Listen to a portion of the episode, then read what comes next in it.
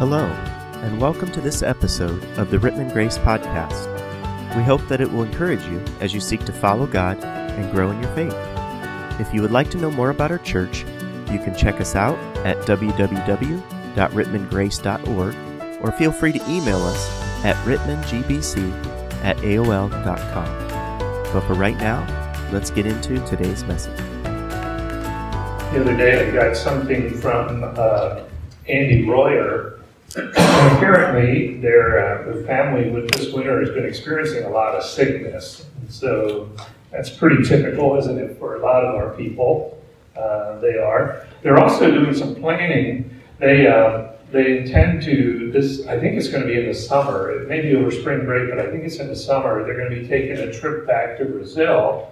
Of course, you remember that Andy grew up in Brazil.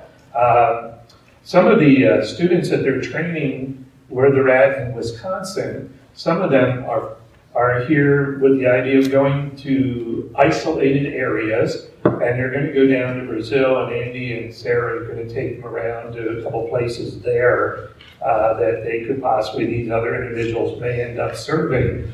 So they're working on details on that now. So if you think about it, that's a good thing to be praying also for them that uh, some of those details would work out really, really well. So we're in a part in 1 John chapter 2 where it's telling you to beware of the world. And so um, there's some warnings that are here. And uh, this is old material, but it's probably new to you and new to me, so that's good.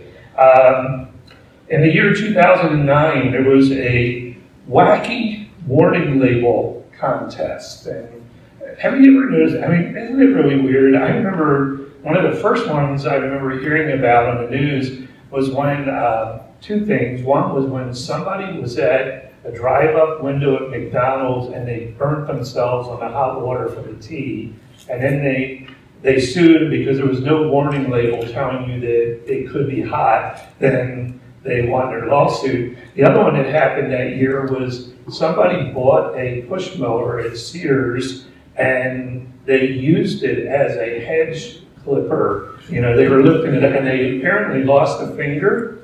Who would have thought? And so, um, so obviously Sears paid the price for that. But uh, found some other ones that were from the year 2009. Uh, one was on a small tractor has the sticker that reads, "Danger, avoid death." Good advice.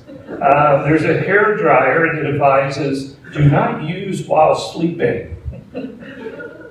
and on an iron on t shirt transfer, it warns you not to iron while wearing the shirt. And that's good advice. There's a bread pudding label that says the product will be hot after heating.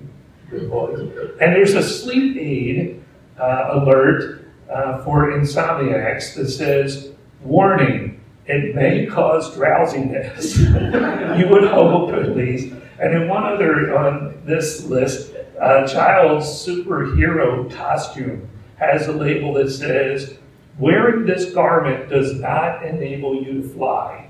So uh, I'm sure there were a lot of disappointed kids with that. I, I wish that uh, either Mark Dole or Brian White were here to know about this one. There was a, um, it was called the off-road commode. Okay, it was meant for outdoorsmen. And what it basically does is it attaches to the back of your vehicle on the trailer hitch, so you could, um, you know, enjoy the great outdoors. but the label on it says not for use on moving vehicles. and apparently, I assume it's because there's no seatbelts. So, um, I'm so glad that somebody in our world cares so much that they want us to heed these warnings. Uh, you know, I think the warnings that the, the Apostle John is giving us in his letter of First John are probably a lot more significant for you and I to pay attention to.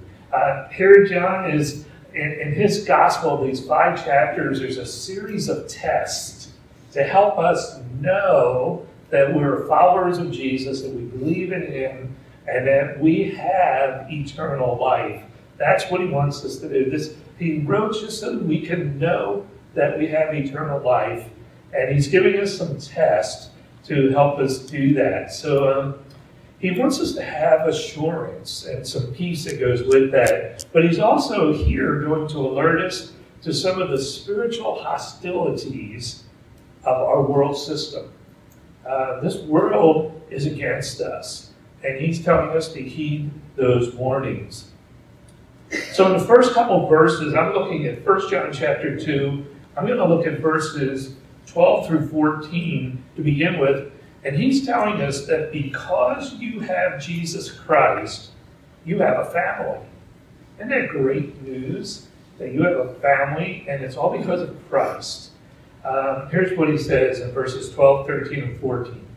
I write to you, dear children, because your sins have been forgiven on account of his name. I write to you, fathers, because you have known him who is from the beginning.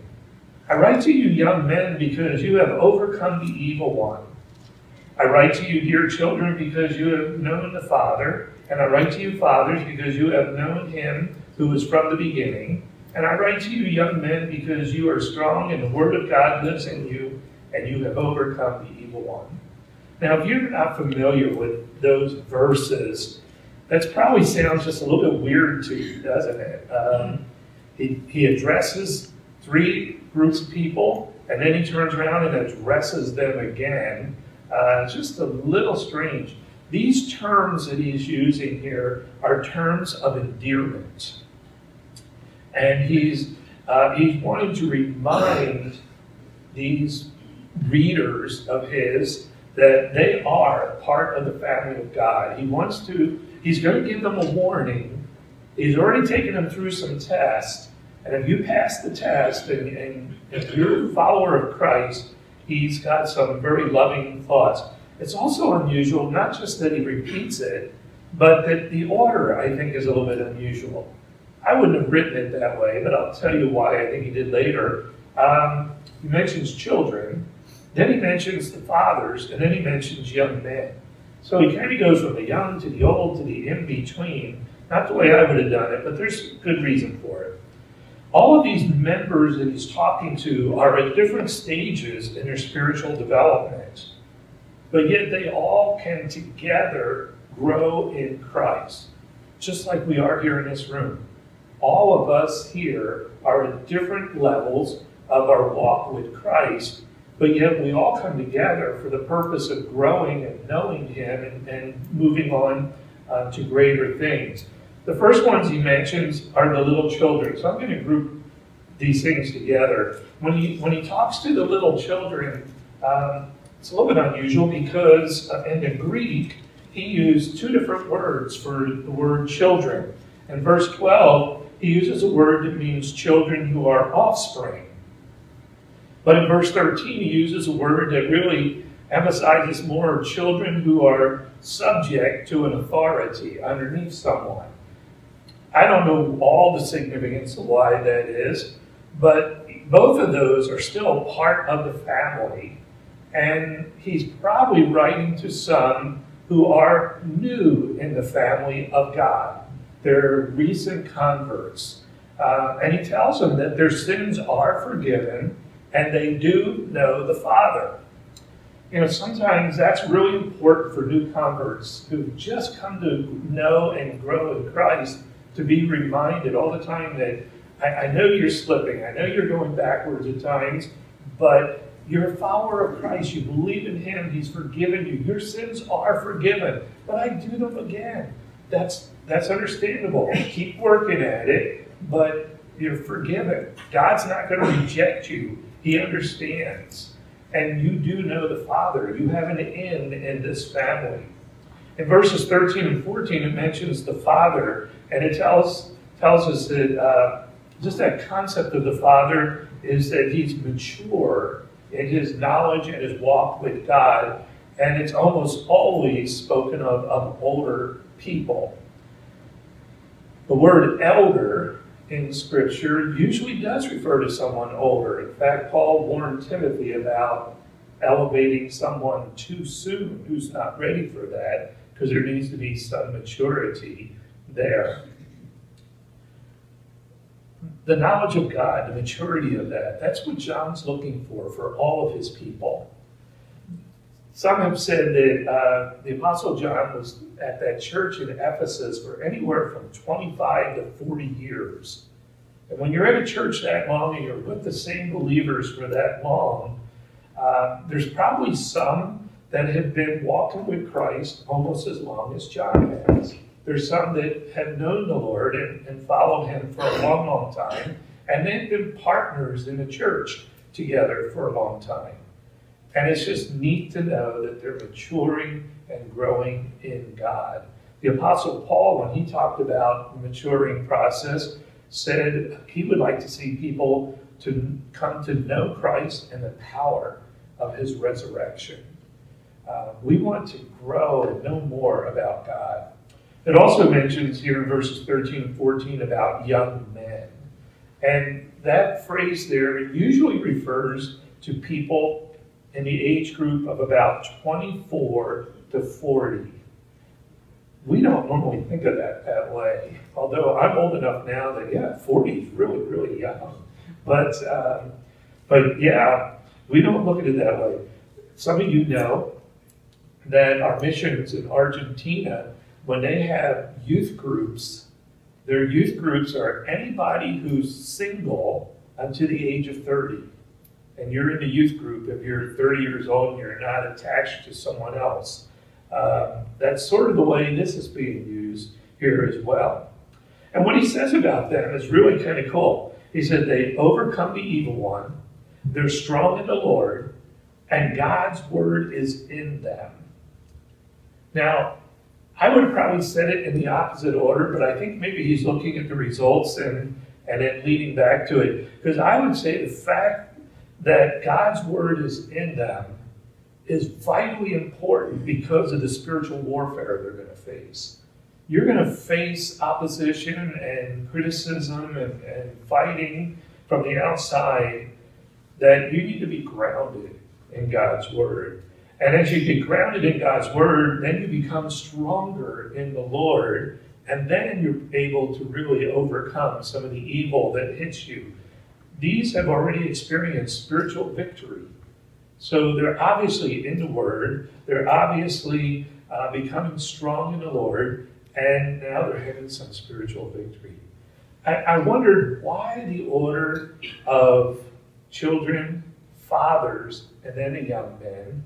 And I wonder if it's because of what's coming next. And what's coming next is uh, the enemy of the world and the enemy of false teachers to us. But the young men maybe are listed last because they're the ones who are going to have to deal the strongest with the temptations of the things in this world. When we come to verses 15 through 27, it's going to introduce us to some of the enemies that we have. Now, don't panic. We're not going to cover all those verses today. We're just going to do 15, 16, and 17 those verses talk about the enemy of the world. And then after that, next week, we'll talk about the enemy of, of some of the false teachers. But let me read these words. Many of you are going to find they're familiar in verses 15, 16, and 17. It says, Do not love the world or anything in the world. If anyone loves the world, the love of the Father is not in him. For everything in the world, the cravings of sinful man, the lust of his eyes and the boasting of what he has and does comes not from the Father, but from the world. The world and its desires pass away, but the man who does the will of God lives forever. So, as I mentioned, the, the first enemy that we have that John's going to bring up is the enemy of the world. Clearly, we are in a battle zone there is true and real spiritual warfare going on all around us. So, therefore, we should not be surprised when there's a conflict between you as a follower of Jesus and maybe even someone close to you, a friend of yours, or somebody you've known for a long time, who doesn't take that same position, and yet they adamantly oppose you and what you believe in. It's really important that we understand who our enemy is. Really, really important because we can get misguided and start fighting against the wrong one. And our enemy overall, the enemy that we need to worry about and we deal with, is Satan. Satan's our enemy. People are not our enemy. Philosophies are not our enemy. Political positions are not our enemy. It's Satan who is our enemy. It's Satan who is trying to defeat you and defeat me and, and bring down the name of Christ. Sometimes we get upset at somebody and, and, and we're really angry at them, and, you know, it's not always them. They're just being used to, um, to cause trouble for us. The battle should never be between Christian brothers and sisters. That should never happen. It does, but it should be resolved quickly and things should go on very, very well. we have a problem with the world, and the Christian's attitude toward the world, we looked at last week in, in second chapter, verses 7 through 11, that we are to have a love for believers. It's commanded of us to love believers. But these verses tell us that the love for the world is condemned. We should not have that. In fact, uh, the phrase that John used literally says, stop loving the world. Stop it. Stop looking at everything that is luring us toward the world and stop wanting it, loving it, coveting it. So beware of the world. That's a good thing. We need to understand with the world of what it's like, how it operates, who's driving it, Satan. But don't ever join in. don't buy into it uh, because it will defeat you. The world will leave God out of every plan that there is. And the world is hostile toward the believers, and the world is hostile toward uh, God's word. It cannot tolerate any of that. And yet, this world is speeding toward a dreadful destiny, one that God has ordained and God is in total control of. There's a warning in Scripture, throughout Scripture, about us not being pressed into the world's mold. Many of you know these verses, but uh, Romans 12 2 says, Do not conform any longer to the pattern of this world, but be transformed by the renewing of your mind. Stop loving the world. Stop let, letting everything outside of you form who you are. Uh, let God's Word and God's Spirit be the one who uh, renews you and makes you uh, unique and fresh. The Christians who love the world will lose their connection with the Father, and they're going to lose their connection with God's Word, and that's going to cause them to stray away. Uh, and, and when that happens, when we get um, enveloped by God, by the world, um, we lose. We lose. We lose what God has for us. And it's a serious concern, um, especially regarding um, compromise. Here's something that uh, Mr. Chesterton once said Tolerance is the virtue of the man without convictions. What's one word that would characterize our world today, our culture, as far as relating one person to the other? It's the word tolerance. I mean, haven't we heard that for the last couple decades over and over and over again? And I'm convinced, I always struggled with how are some of these sinful, obviously sinful practices uh, becoming so popularized and accepted. And I'm pretty sure that there's somebody who's saying, well, if I accept your sinful practice, then you have to accept my sinful practice, and then we can just go on doing what we want to do. I think Mr. Chesterton's view really challenges that concept. but it's all over our world. Compromise with the world is forbidden for Christians. It tears us from our allegiance with Christ. I don't know who said this next phrase. I don't have it on the screen, but I've seen it over and over and over again um, among my pastor missionary friends on Facebook. Somebody said, Sin, even if legalized by man, is still sin in the eyes of God. And that's true. That's true. I don't care who says, I think it's right. I care more what God says is right than what is not right. Tells us not to love the world. The word love that's used there, it's the one you know, it's the agape love. It's actually in a in an imperative form. So uh, it's telling us this is a command. You are not to love the world. The habitual behavior of loving what is out there that's anti God, uh, as one scholar said, is verboten. That's German for it's forbidden. You can't do that. Whoever's a friend with the world is an enemy with God. Here's another passage from James that says, You adulterous people, don't you know that friendship with the world is hatred toward God? Anyone who chooses to be a friend of the world becomes an enemy of God.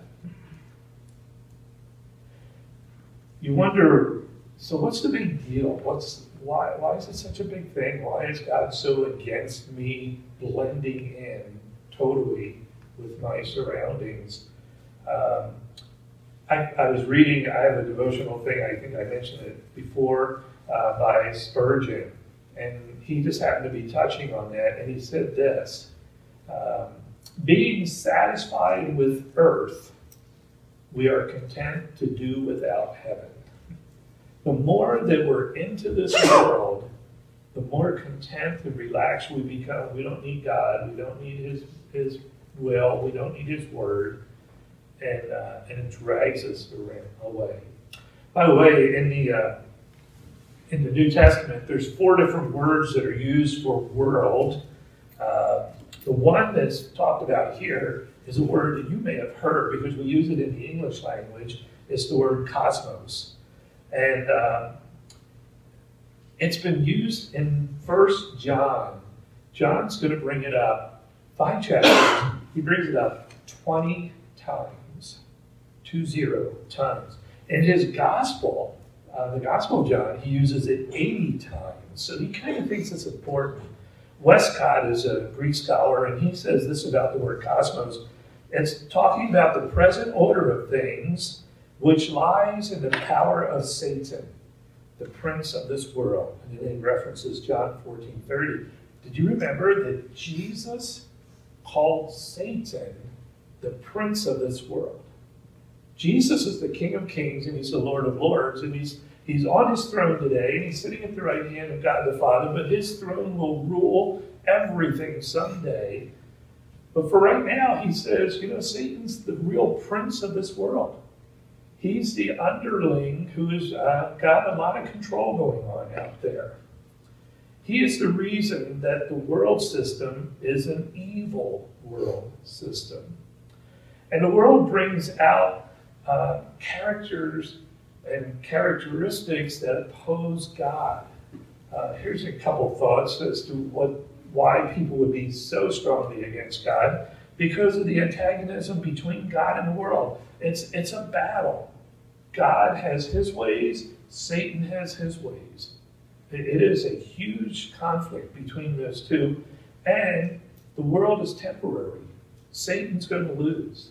And, and he's like uh, a lot of other situations where if you're going down, take down as many as you can with you. And that's what he's trying to do. He's trying to pull down and rip down as many as he can possibly rip down to destroy them. He knows his doom is sealed. He knows that he's going to the lake of fire and going to be lost, uh, separated for eternity. And he's just trying to take as many with him that he can. The love of this world and the love of God the Father are in direct opposition with each other. They are mutually exclusive. You can't do both. So he lists a bunch of things. I like the King James here, where it talks about it as the lust of the flesh is one. And that's basically talking about uh, corrupt physical desires, it's that lower aspect of human nature. It's where people like what is bad. And God's given many good things in this life that are pleasurable and are for our enjoyment and for our good, but we so often use it in the wrong way and hurtful ways, and He doesn't want that. He talks about the lust of the eyes, you know, the evil that we desire because we see things, the aesthetic side of things. And it stirs up mental images and pleasures that are totally out of focus with God's Word. It's that feast of the eyes. Remember in Genesis chapter 3, uh, the temptation scene Adam and Eve. We're going to talk about that tonight as far as interpreting Scripture.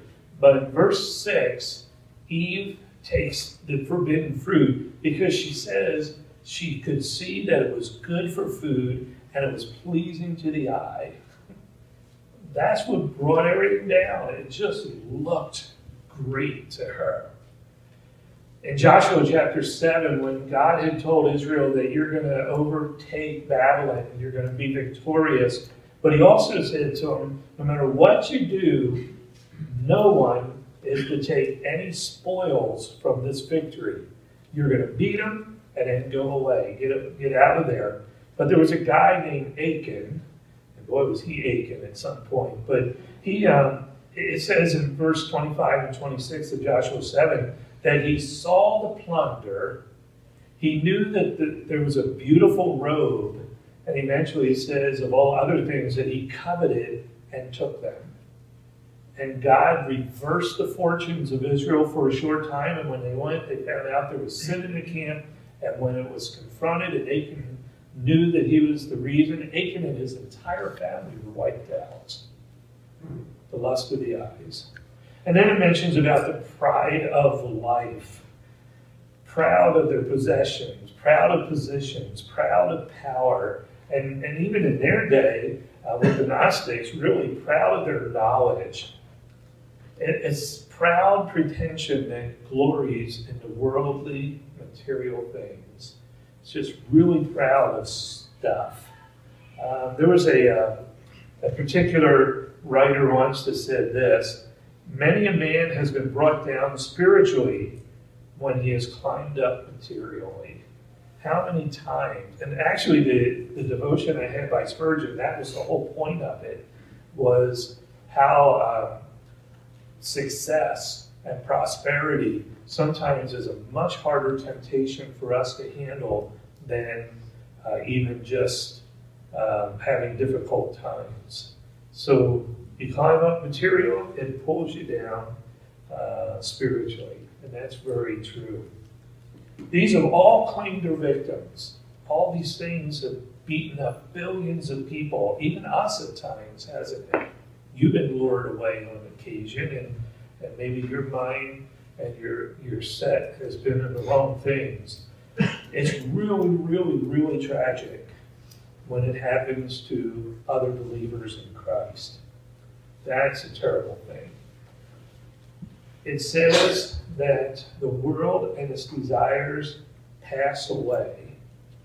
The actual language there is, is more accurate by saying that the world is passing away. It's in the process. The world is dying down, uh, especially spirit, spiritually. It's in the process of dissolution.